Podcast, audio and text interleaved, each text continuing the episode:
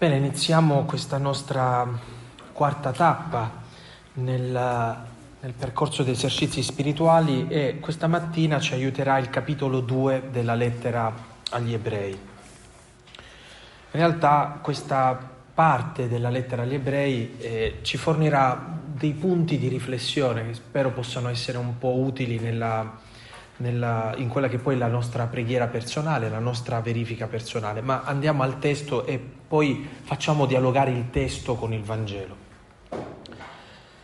Per questo, dice la lettera agli Ebrei al capitolo 2, bisogna che ci dedichiamo con maggiore impegno alle cose che abbiamo ascoltato per non andare fuori rotta.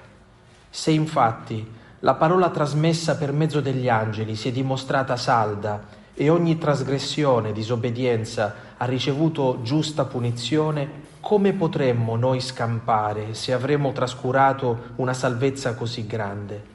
Essa cominciò ad essere annunciata dal Signore e fu confermata a noi da coloro che l'avevano ascoltata, mentre Dio ne dava testimonianza con segni e prodigi e miracoli di ogni genere e doni dello Spirito Santo distribuiti secondo la sua volontà. Allora, sicuramente l'intenzione dell'autore della lettera agli ebrei è quella di rinvigorire la fede delle persone che leggeranno un po' questo testo. L'esperienza che certamente fa la prima comunità cristiana dopo l'entusiasmo iniziale è quello che fanno tutti, quello che facciamo tutti noi dopo che è finita la novità di qualcosa, no? Eh, in, una, in una storia relazionale, in una coppia, questa novità si chiama innamoramento. A un certo punto l'innamoramento finisce però. E quando finisce l'innamoramento lì possono accadere due cose, o subentra l'amore o subentra l'abitudine. La stessa cosa succede dentro la nostra vita. C'è un momento della nostra vita in cui tutto ci sembra semplificato semplicemente perché l'apparato emotivo funziona moltissimo. Sentiamo molta gioia, molto entusiasmo, sentiamo una motivazione che effettivamente eh, ci aiuta anche a scalare le montagne. Mm? Ma poi subentra nella nostra vita, in qualunque vita, subentra eh, la fine di questo innamoramento, la fine di questo primo entusiasmo. Il Vangelo ha un'immagine bellissima per spiegarci come questa roba qui non riguarda semplicemente una categoria di persone. Ancora una volta noi pensiamo che questo tipo di problemi ce li hanno i peccatori, ma se una persona non pecca o comunque fa una vita santa, una vita corretta, questi problemi non li incontra. Non è assolutamente vero. Anche una persona che è corretta, che vive lealmente la propria vita, deve passare attraverso il guado della mancanza di entusiasmo, della mancanza di emozioni, di quell'apparato emotivo che per molto tempo magari ci ha aiutato e che da un certo punto in poi dentro la nostra vita non c'è più, finisce l'innamoramento, qualunque cosa facciamo. Eh. E succede questo nella nostra vita vocazionale e succede questo anche nello specifico della nostra vita vocazionale. Pensate a quando, non lo so, iniziamo un ministero nuovo, diverso da un'altra parte, ovviamente c'è l'inizio, c'è l'entusiasmo, poi, eh, poi subentra, subentra la fine dell'innamoramento, la fine dell'entusiasmo. E che cosa accade? Eh, in quel momento. Ecco, il Vangelo descrive questa scena con la, fara- con la, con la famosa parabola delle, delle, delle, vergini sagge e stolte. Eh, la caratteristica di questa storia è che il gruppo delle vergini sagge e il gruppo delle vergini stolte entrambi si addormentano. Entrambi. Cioè arriva un momento in cui perdono di vista il motivo per cui sono lì, stanno aspettando lo sposo.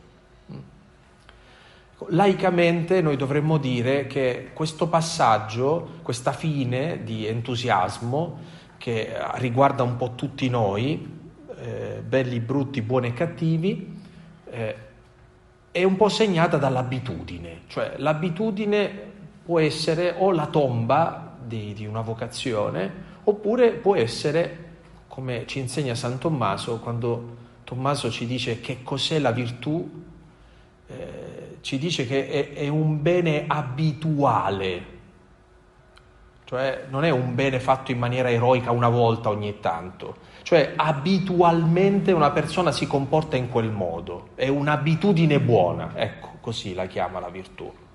Quindi non sempre l'abitudine è una roba negativa, ci sono delle abitudini che invece sono buone, sono una forza per noi.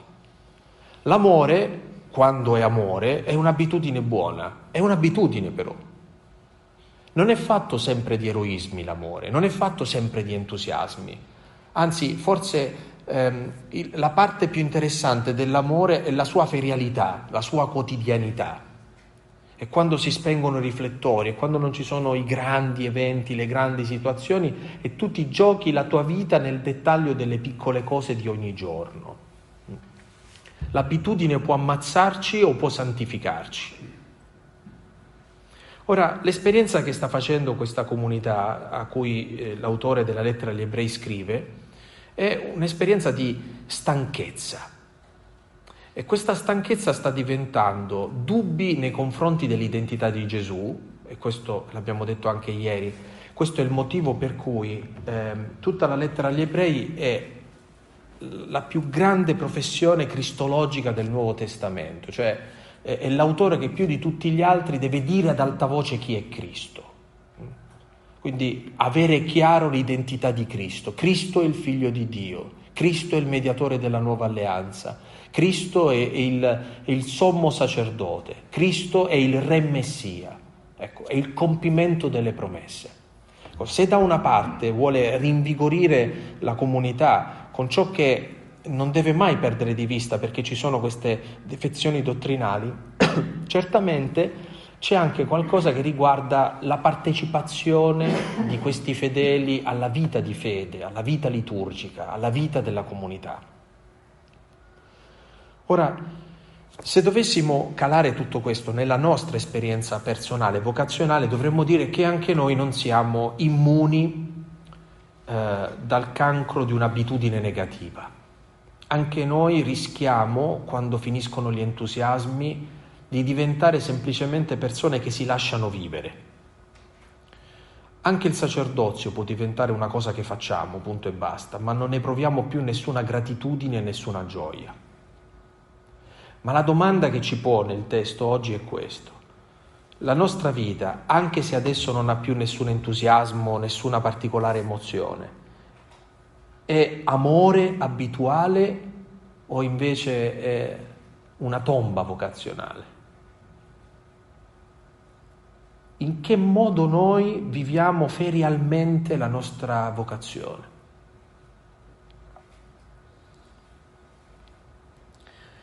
Voi sapete che in teologia morale si studia una, un ambito proprio della teologia morale fondamentale e che a volte rimane lettera morta come un'informazione teologica che in realtà secondo me ha una ricaduta esistenziale pazzesca.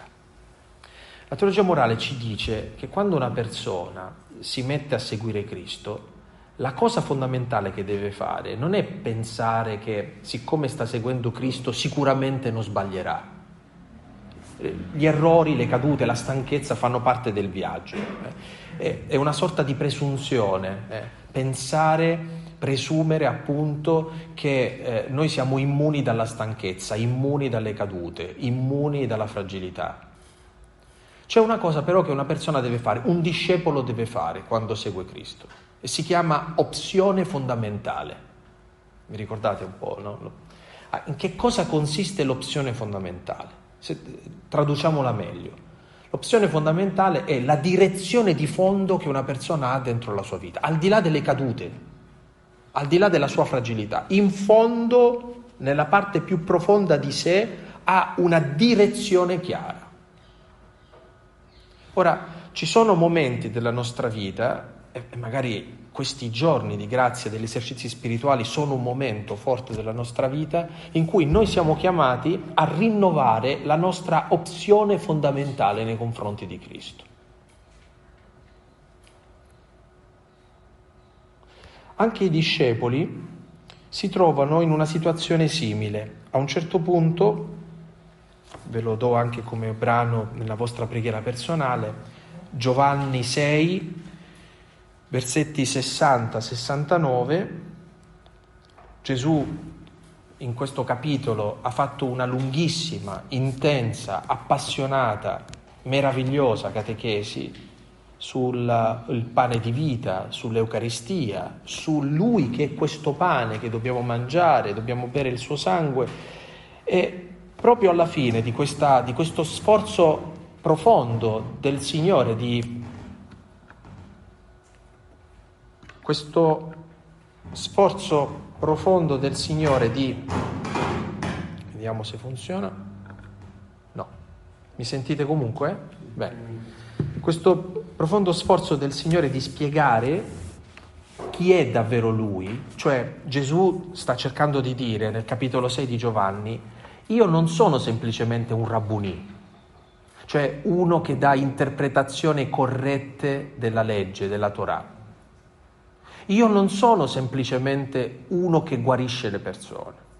Io non sono semplicemente un profeta non sono semplicemente quello che vi ricorda di più la persona più famosa dell'epoca, cioè Giovanni Battista, perché il più famoso dell'epoca non è Gesù, ma è Giovanni Battista. Io non sono tutte queste cose, io sono qualcosa di così essenziale che se dovete pensare a me dovete pensare al pane. Se non mangiate la mia carne, se non bevete il mio sangue, non potrete far parte, non potrete entrare. E al versetto 60 succede questo. Molti dei suoi discepoli, dopo averlo ascoltato, dissero questa parola è dura, chi può ascoltarla? E Gesù, sapendo dentro di sé che i suoi discepoli mormoravano riguardo a questo, disse loro, questo vi scandalizza? E se vedeste il figlio dell'uomo salire là dove era prima, è lo spirito che dà la vita, la carne non giova a nulla. Le parole che io vi ho detto sono spirito e sono vita, ma tra voi vi sono alcuni che non credono. Gesù infatti sapeva fin da principio chi erano quelli che non credevano e chi era colui che lo avrebbe tradito, e diceva, per questo vi ho detto che nessuno può venire a me se non gli è concesso dal Padre. Ecco, questa è una cosa molto bella che Gesù ci spiega arriva un momento della nostra vita in cui la stanchezza, a volte, l'abitudine, ci fanno talmente tanto indurire che non riusciamo più a capire, a capire Cristo. Ci sembra di essere entrati in una sorta di crisi di fede. Vi capita mai? Eh, guardate, non dobbiamo vergognarci eh, anche di dirci queste cose ad alta voce. Mm. Vi capita mai eh, di dire ma, ma io ci credo veramente a quello che sto dicendo. O mentre state celebrando la messa, vi è mai capitato di dire ma, ma, ma veramente tu sei qui? Ma veramente? Ecco, tutti noi siamo collocati sempre in una sorta di sfida di fede che, in cui la nostra incredulità viene provocata da Gesù. E non basta semplicemente aver studiato, aver vissuto in un ambiente sano, aver respirato cose che possono aiutarci. No, non dobbiamo mai dimenticare quello che abbiamo detto il primo giorno. Per questo vi ho detto che nessuno può venire a me se non gli è concesso dal Padre. Ora, questa annotazione sta a significare che l'unica cosa che può salvarci da un'abitudine che può rovinarci la vita è un dono del Signore, di farci vivere in maniera luminosa in maniera grata l'abitudine, non come la morte della nostra vocazione, ma come la maniera abituale attraverso cui noi viviamo l'amore a Lui. Ma anche noi dobbiamo fare un, un passo, un passaggio. Non è semplicemente un dono che non ha bisogno della nostra libertà, è un dono che ha bisogno della nostra libertà, è un dono che ha bisogno della nostra professione di fede. Versetto 66. Da quel momento molti dei suoi discepoli tornarono indietro e non andavano più con lui. Disse allora Gesù ai dodici, volete andarvene anche voi? Ecco, eh, questa è la richiesta dell'opzione fondamentale. Adesso sapete, sta dicendo Gesù, che, che andare dietro a me è difficile, è complicato, non conviene. Volete andarvene anche voi? Gli rispose Simon Pietro, Signore, da chi andremo? Tu hai parole di vita eterna e noi abbiamo creduto e conosciuto che tu sei il santo di Dio. Mettiamo, portiamo tutto questo dentro la nostra vita. Una persona è giovane, intelligente, è brillante, magari gli riesce anche bene fare il prete in quel momento. Poi succede qualcosa nella vita in cui tu smetti di essere intelligente, giovane, brillante, in cui le cose si complicano, succede qualcosa in cui tutto ti sembra che non è a tuo favore, ma è contro di te. La, la, la, la, tentazione che ti viene è quella di dire non ha più senso che io faccia il prete se adesso sono ammalato, se adesso sono in crisi, se adesso sto vivendo un momento di difficoltà, se non mi va bene l'ambito dove io sto cercando di vivere la mia esistenza. Ma è proprio quando subentra la stanchezza, l'incredulità, quando subentra la desolazione, è lì in quel momento che il Signore ci domanda di fare la nostra opzione fondamentale.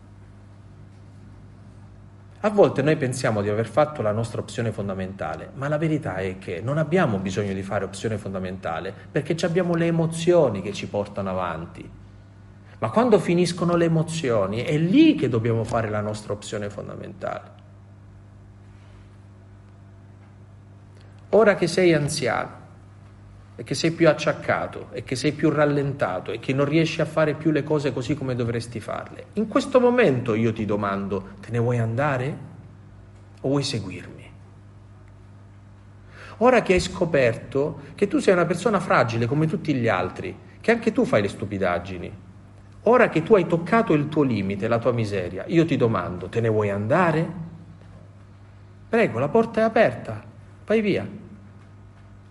Ecco il momento in cui noi dobbiamo fare la nostra professione di fede. Come Pietro, dove andiamo? Da chi andremo? Solo tu hai parole di vita eterna. Tu solo hai parole che fanno sentire che la vita è una cosa viva, che la mia vita è viva. Ecco, è una bella domanda eh, a cui rispondere oggi a che punto è la nostra opzione fondamentale? Abbiamo bisogno di nuovo di scegliere nella maniera più profonda di noi Gesù Cristo, perché se non abbiamo fatto l'opzione fondamentale per Cristo, significa che l'opzione fondamentale l'abbiamo fatto per qualche altra cosa. L'uomo non riesce a vivere senza una direzione di fondo. La domanda è qual è la nostra direzione di fondo? Tra poco ce ne accorgeremo continuando a leggere il testo della lettera agli ebrei. A volte la nostra direzione di fondo può essere la paura. Noi abbiamo fatto un'opzione fondamentale in base alle nostre paure. E quindi non crediamo a Gesù Cristo, ma crediamo alle paure che ci suggeriscono di fare o non fare una cosa, di vivere o non vivere qualcosa, di muoverci a destra o a sinistra a seconda di come quella paura ci suggerisce o forse il tornaconto, l'utile, un egoismo, o forse abbiamo come opzione fondamentale riempire i nostri vuoti, le nostre mancanze, semplicemente rimanere a galla, vincere, conquistare, trovare un posto al sole. Una persona che sceglie, mettiamola così, di fare carriera, non è per forza cattivo, ha un'opzione fondamentale che certamente non è quella di Cristo, è quella ad esempio di un bisogno profondo di essere riconosciuto dagli altri. E questo non viene dal fatto che una persona è malvagia, ha un bisogno profondo che gli altri si accorgano di lui. Il posto che occupa, posto che occupa lo rassicura. Ma cosa deve fare quando se ne accorge? Il Signore ci guarda e ci dice, per che cosa vuoi vivere? Vuoi vivere perché qualcuno si accorga sempre di te? O credi che io ti amo e quindi vale la pena che tu dai tutto a me, anche questa paura, anche questo bisogno di sentirti rassicurato? In mezzo a noi ci sono eh, non soltanto eh, fratelli sacerdoti, ma anche fratelli religiosi. No? Nella vita religiosa c'è il di più della povertà, castità e obbedienza esplicitata, no? Ma che cos'è forse la povertà, la castità e l'obbedienza se non dire che io voglio vivere di Cristo e proprio per questo la mia vita non è definita dalle cose che ho, la povertà, dalle relazioni che possiedo, la castità, dalla mia volontà che decide se devo andare a destra e a sinistra, l'obbedienza. Deliberatamente una persona si mette nelle mani di Cristo e non fa più decidere altro, perché non significa che uno non ha un carattere, che non ha una sensibilità, che non ha un'umanità, che non ha un'affettività, che non ha una volontà, ha tutto questo. Ma l'opzione fondamentale fa sì che ciò che deve comandare è Cristo. Insomma, fratelli, tutto questo è per dirvi che cosa sta comandando adesso dentro la nostra vita e se abbiamo bisogno o no di rifare la nostra professione di fede.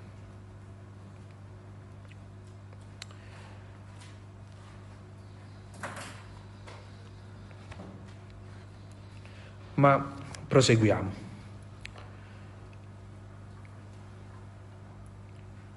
Non certo degli angeli Dio ha sottomesso il mondo futuro nel quale parliamo, siamo al versetto 5 del capitolo 2 degli ebrei. Anzi, in un passo della scrittura qualcuno ha dichiarato, che cos'è l'uomo perché di lui ti ricordi? O il figlio dell'uomo perché te ne curi? Di poco l'hai fatto inferiore agli angeli, di gloria e di onore l'hai coronato e hai messo ogni cosa sotto i suoi piedi. Avendo sottomesso a lui tutte le cose, nulla ha lasciato che non gli fosse sottomesso.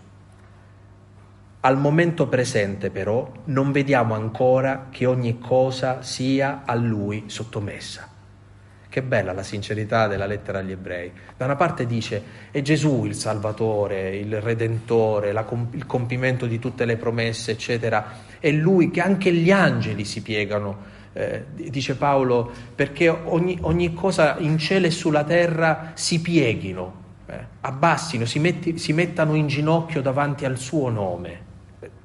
Però aggiunge l'autore della lettera agli ebrei, al momento presente noi non vediamo ancora che ogni cosa è sottomessa a lui. Cioè viviamo, la nostra vita la viviamo eh,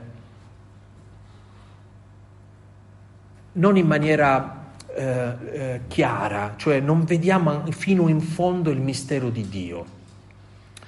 Um, questo concetto che spero di rendere quanto più semplice possibile e spero proprio per questo che sia di consolazione per ciascuno di noi, sta a significare che molte cose che la fede mette nel nostro cuore noi non le troviamo verificate nel mondo intorno a noi. Quando il Signore ci dice, ad esempio, che Lui è dalla parte degli ultimi e che quindi il bene è superiore al male, basta tenere gli occhi aperti e leggersi un giornale o guardarci intorno per accorgerci che così non è. Quando Gesù racconta che quando Dio fa il mondo lo paragona a un uomo che uscì a seminare del buon seme e poi di notte un nemico semina la zizzania. Quando queste due cose crescono insieme, la percentuale di zizzania è assolutamente superiore al grano. Diciamolo ancora meglio, il dolore è più convincente del bene. Il male è un'esperienza molto più evidente del bene. Il bene ci sembra in minoranza, anzi non soltanto ci sembra in minoranza, ma quando incontriamo il bene noi diffidiamo del bene. Non riusciamo a fidarci fino in fondo del bene. Non crediamo che quel bene sia davvero un bene. Dove Gesù ci ha insegnato invece uno sguardo diverso, a guardare le cose con una profondità diversa.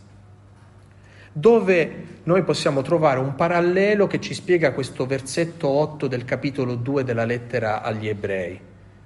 Al momento presente noi non vediamo ancora che ogni cosa sia a lui sottomessa e prosegue. Tuttavia quel Gesù che fu fatto di poco inferiore agli angeli lo vediamo coronato di gloria e di onore blocchiamoci qua. Matteo 5, versetti 1-12. In realtà questo brano famosissimo è il brano con cui Gesù insegna ai suoi discepoli le beatitudini. Vedendo le folle, Gesù salì sul monte, si pose a sedere, si avvicinarono a lui i suoi discepoli, si mise a parlare e insegnava loro dicendo Beati i poveri in spirito, perché di essi è il regno dei cieli. Beati quelli che sono nel pianto, perché saranno consolati. Beati i miti, perché avranno in eredità la terra. Beati quelli che hanno fame e sete della giustizia, perché saranno saziati. Beati i misericordiosi, troveranno misericordia, i puri di cuore vedranno Dio, gli operatori di pace saranno chiamati figli di Dio, i perseguitati di essi è il regno dei cieli. E beati voi quando vi insulteranno, vi perseguiteranno, mentendo diranno tutte le cose più brutte contro di voi per colpa mia, rallegratevi ed esultate perché grande è la vostra ricompensa nei cieli. Ora, fratelli, se noi non assumiamo lo sguardo delle, delle beatitudini dentro la nostra vita, non riusciamo a annunciare il Vangelo. Gesù guarda una persona che è nel pianto e riesce a vedere una beatitudine nascosta in quel pianto. Vede una persona che soffre di un'ingiustizia e vede che in quell'ingiustizia è nascosta una promessa di redenzione. Gesù guarda ciò che più attira l'attenzione, e abbiamo detto prima che il male e il dolore sono le cose che attirano subito la nostra attenzione. Il male e il dolore sono delle esperienze immediate nella vita. Dio invece e il bene è un'esperienza mediata, cioè ha bisogno di tempo per essere riconosciuto. Allora lo sguardo di fede è riuscire a guardare in profondità ciò che in evidenza invece ci sembra di tutt'altra natura, in tutt'altro modo. Ecco, perché se noi non riusciamo a guardare così la vita, ci disperiamo come tutti gli altri. Se noi non riusciamo a guardare la promessa che è nascosta anche nelle cose più ingiuste del mondo, noi non portiamo l'annuncio del Vangelo. Non possiamo non rimanere colpiti davanti al dolore degli altri davanti all'ingiustizia delle guerre, davanti all'oppressione, ma anche soltanto guardando le persone accanto a noi, alla gente che ci viene affidata, anche ai nostri confratelli, a noi stessi, alla nostra famiglia. A volte vediamo delle cose che sono impossibili, nel senso che non hanno nessuna possibilità. Ecco, noi siamo chiamati a guardare tutto questo ricordandoci questa verità di fondo. Amici, Gesù ha già vinto ha già vinto. Quel dolore è già stato redento, non è in attesa di redenzione. Gesù ha già vinto tutta l'ingiustizia del mondo, tutto il male è ormai finito.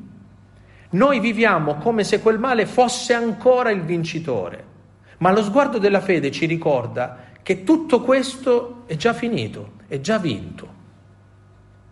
Allora tu vivi una situazione difficile, vivi un male, una malattia e ti ricordi che anche se quel male, quella malattia ti condurrà alla morte, quel male, quella malattia sono già stati vinti dal Signore. Anche la tua morte è stata già vinta. E che conseguenza ha questo dentro la nostra vita? Che possiamo permetterci di vivere tutte queste cose sapendo che Gesù le ha già redente. Non viviamo più tutto questo come disperati, ma viviamo tutto questo come figli, con una fiducia diversa, con una fiducia nuova.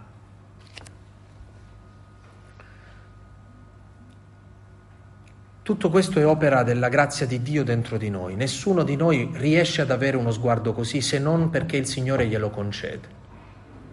E solo perché il Signore ci concede uno sguardo così noi riusciamo ad accorgerci che sulla scorza ingiusta del mondo noi percepiamo delle cose che nascondono invece una verità molto più profonda, una verità molto più profonda.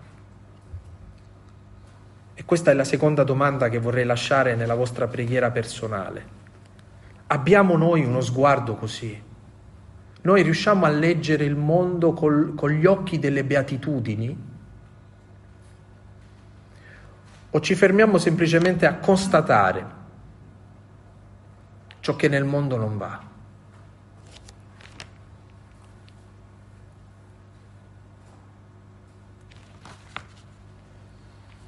Prosegue la lettera agli ebrei.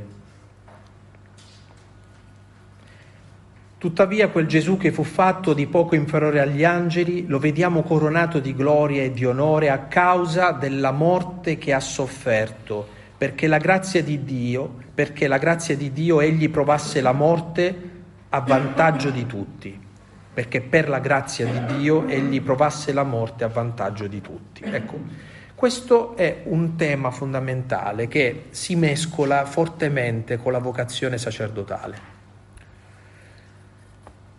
In realtà nella vocazione sacerdotale innanzitutto c'è la vocazione al sacerdozio che noi riceviamo nel battesimo.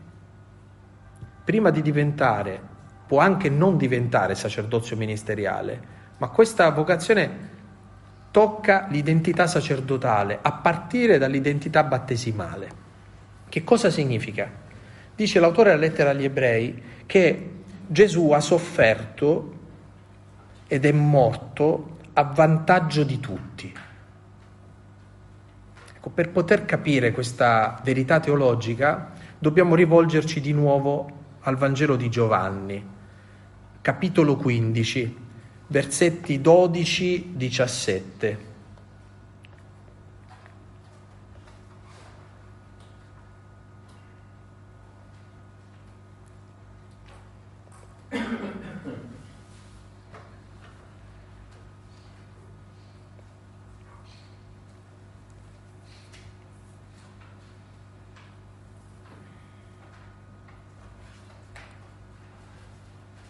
Ci troviamo in quella, in quella, parentesi di capitoli del Vangelo di Giovanni che si chiamano i discorsi di addio.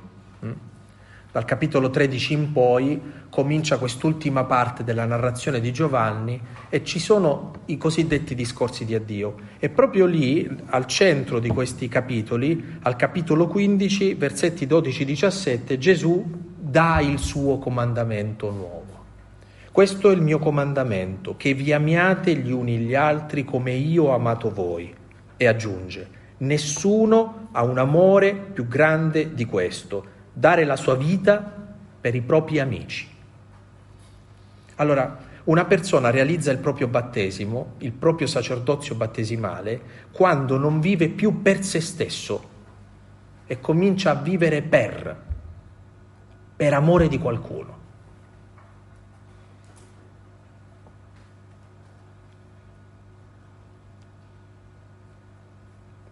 È un'esperienza che dentro la nostra vita è davvero un'esperienza redentiva, che può capire, che possono capire soltanto le persone che amano. Perché tu quando ami qualcuno sei disposto non soltanto a fare qualcosa per quel qualcuno, ma a metterti tu per proteggere quel qualcuno, per schermarlo, per aiutarlo, metteresti te stesso. Avete presente, forse vi è capitato anche, no, di incontrare delle cose, di dire al Signore, per amore di queste persone, mi prendo io un po' di, della loro croce, manda a me, no? una sofferenza, un male, una prova, il che è una cosa molto, molto incosciente come richiesta. Eh? Perché questo presuppone che in realtà noi siamo capaci di portare le croci, ma in realtà noi non siamo capaci di portare le croci. Solo il Signore può darci questa grazia. Ma è una maturazione importante. Le persone che non vivono per se stesse, ma vivono per amore di qualcuno, e quindi per amore di Cristo, a vantaggio di tutti, realizzano pienamente la loro vocazione sacerdotale e battesimale questa è una domanda molto seria per ciascuno di noi. Abbiamo maturato nella nostra vita il dono di noi stessi? Abbiamo maturato dentro la nostra vita la capacità di saper vivere per? Vi faccio un esempio. Per quale motivo noi preghiamo? Molto spesso noi preghiamo per noi stessi. cioè perché la preghiera ci faccia stare meglio, perché magari dice adesso mi devo prendere questo tempo così ritrovo la pace. Molto bello. Adesso faccio l'adorazione perché l'adorazione in questo modo mi ricarica. Molto bello. Adesso faccio il breviario così arrivo alla fine giornata e nella mia raccolta punti di meriti oggi ho detto tutto il breviario a posto, no? Eh, in realtà noi facciamo anche delle cose molto belle, ma fondamentalmente le facciamo per noi stessi. Se cominciassimo invece a capire che vale la pena stare davanti al Santissimo non per noi, ma per la gente, per le persone che amiamo. Noi stiamo lì per loro, noi diciamo il breviario per loro, noi cerchiamo di vivere una vita santa per loro. Noi accettiamo una sofferenza per loro o per Cristo, cioè dobbiamo distrarci da noi stessi. Quando siamo in paranoia con noi stessi è lì che la vita spirituale non ha più nessuno spazio dentro la nostra esistenza.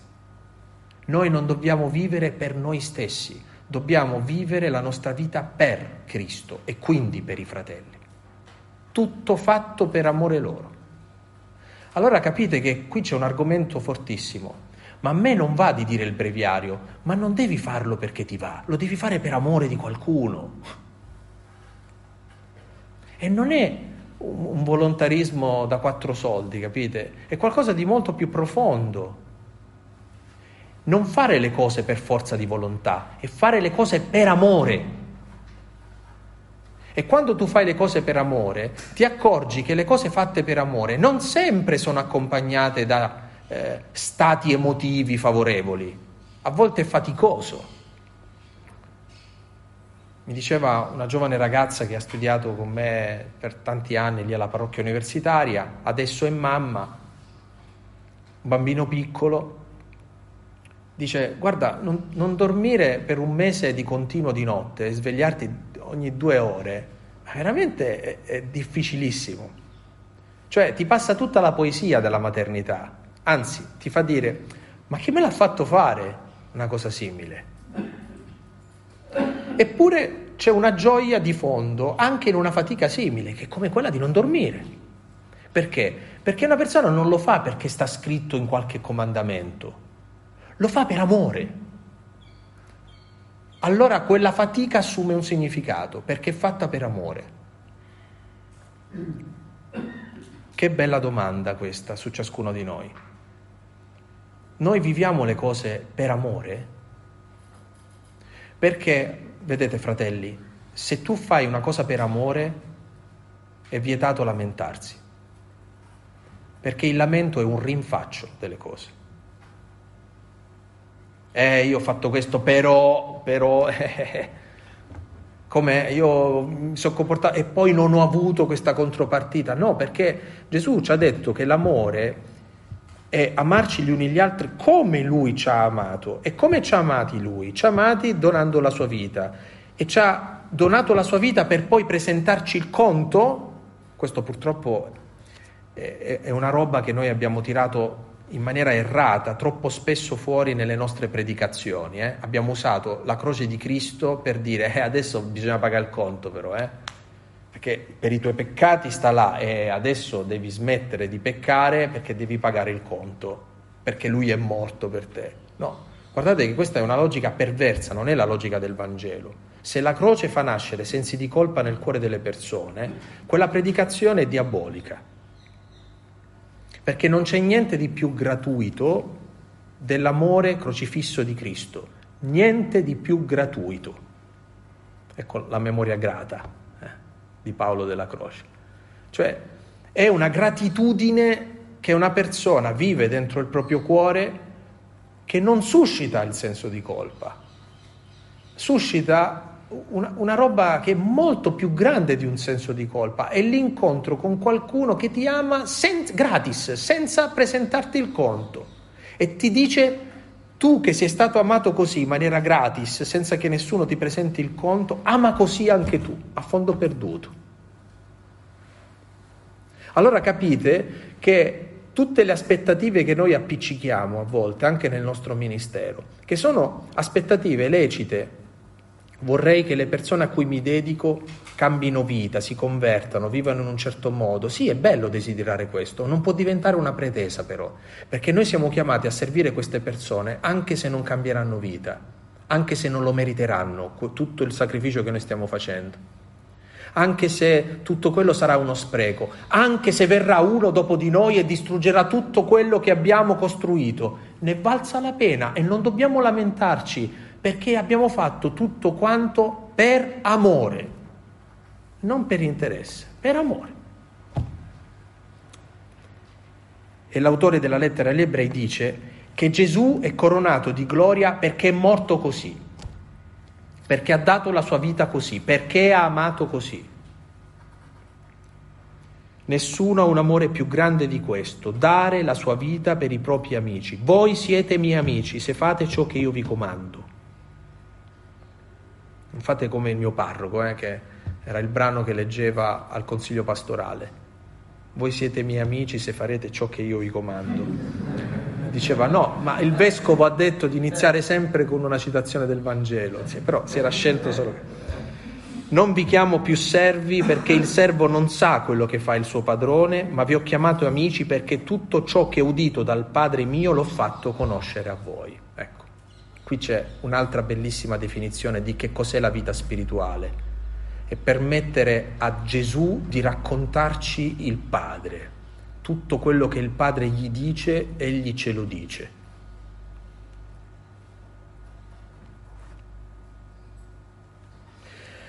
Avviamoci verso la conclusione del capitolo 2 della, della lettera agli ebrei.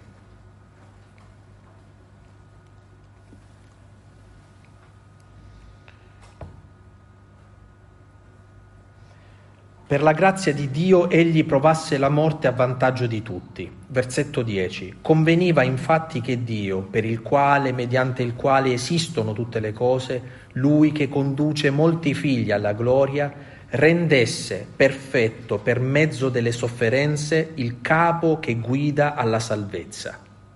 Infatti, colui che santifica e coloro che sono santificati provengono tutti da una stessa origine.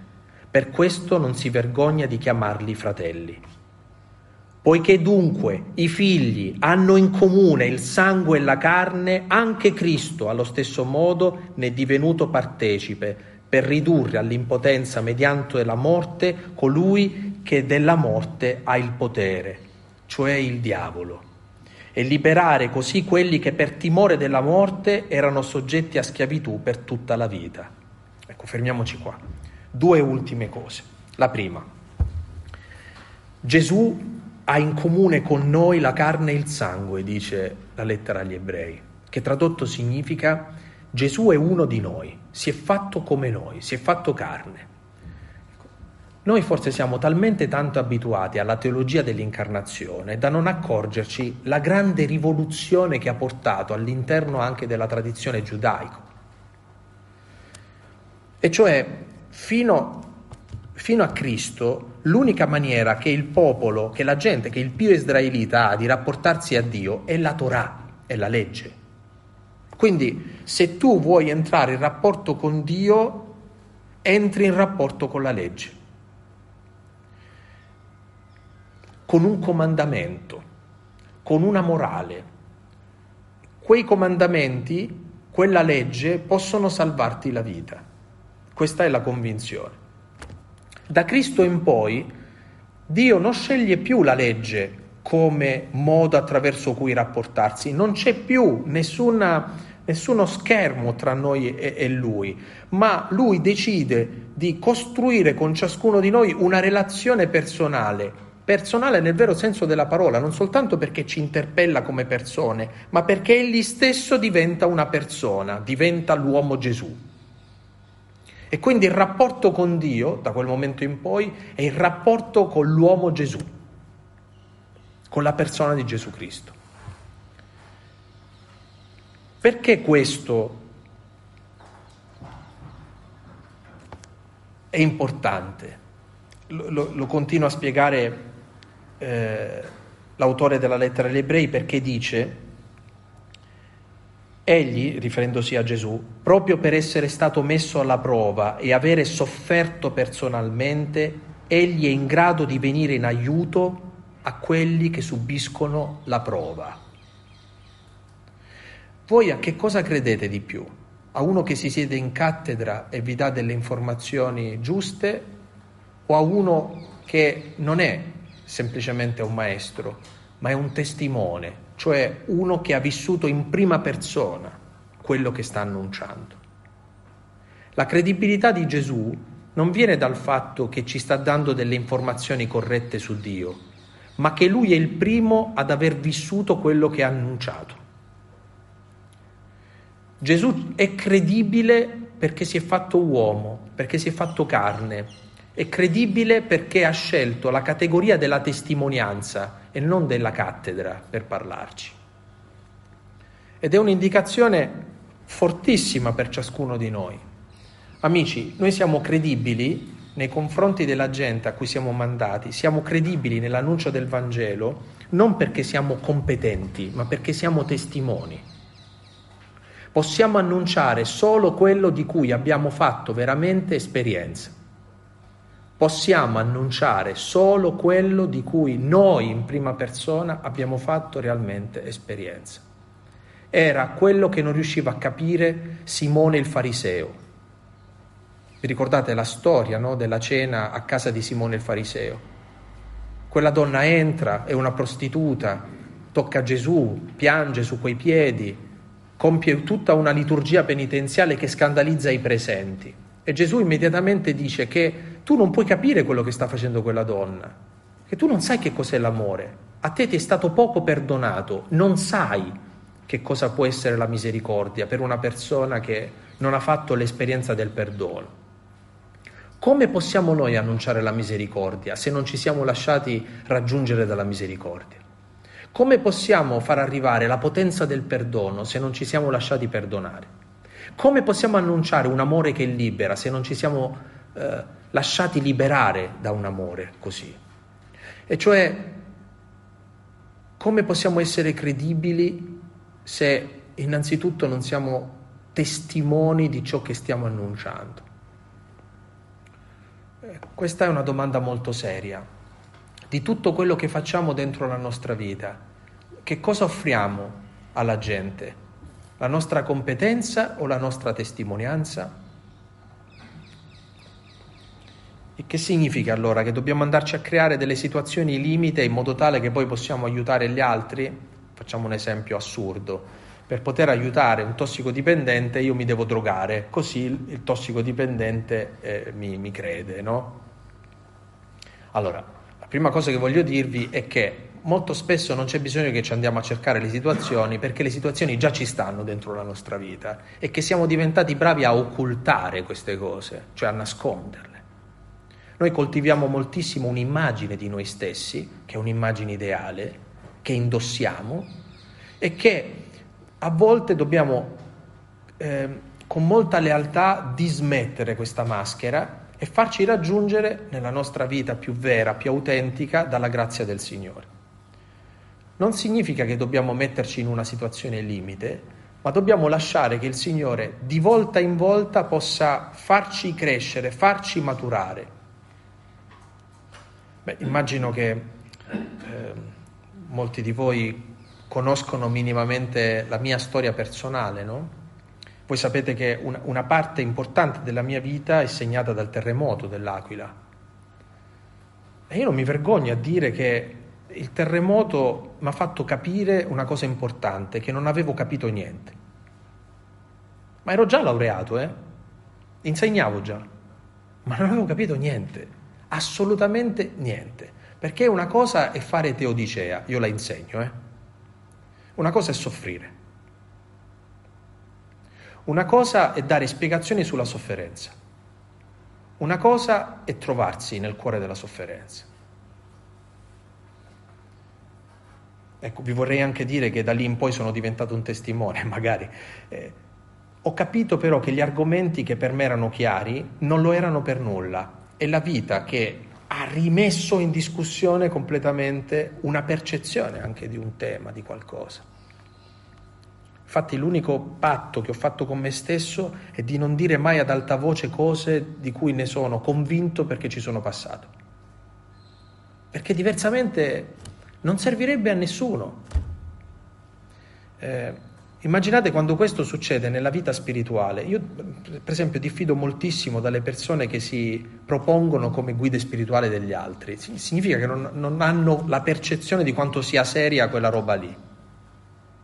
E soprattutto, tu puoi dire di, aver, di poter guidare un altro perché hai studiato molto, hai letto molto, ma guardate che nella vita spirituale la conoscenza teorica non serve a niente se non a distrarci e a farci andare eh, fuori rotta. L'unica cosa che può servire è la propria esperienza personale e perché ci sei passato. Eh, dobbiamo stare attenti a questo perché tante volte quest'umiltà nel capire anche il limite della nostra conoscenza ci rende un po' come Gesù. Cioè Gesù, eh, dice la, la, l'autore della lettera agli ebrei, proprio per essere stato messo alla prova e aver sofferto personalmente, è in grado di venire in aiuto a quelli che subiscono la prova. Ecco, io mi accorgo per tanti anni io sono stato parroco del, della parrocchia universitaria e quindi ho incontrato moltissimi giovani. Mi accorgevo subito di ragazzi o di ragazze che avevano sofferto dentro la loro vita perché avevano un'empatia elevatissima, una capacità di accorgersi subito dello stato d'animo degli altri. Eh, subito, se ne accorgevano subito e tu capivi che una persona per essere così empatica avrà sofferto moltissimo perché soltanto chi ha sofferto molto riesce a intercettare subito il non verbale dell'altro.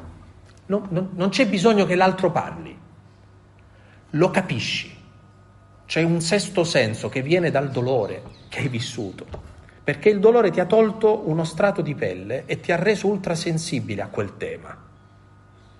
Ognuno di noi ha dei temi sensibili che se vissuti nella grazia di Dio anche se per noi sono delle disgrazie, possono diventare un aiuto formidabile nel nostro ministero, perché ci rendono capaci di essere utili agli altri, di capire gli altri, di comprenderli. E questa era l'ultima cosa che volevo consegnarvi.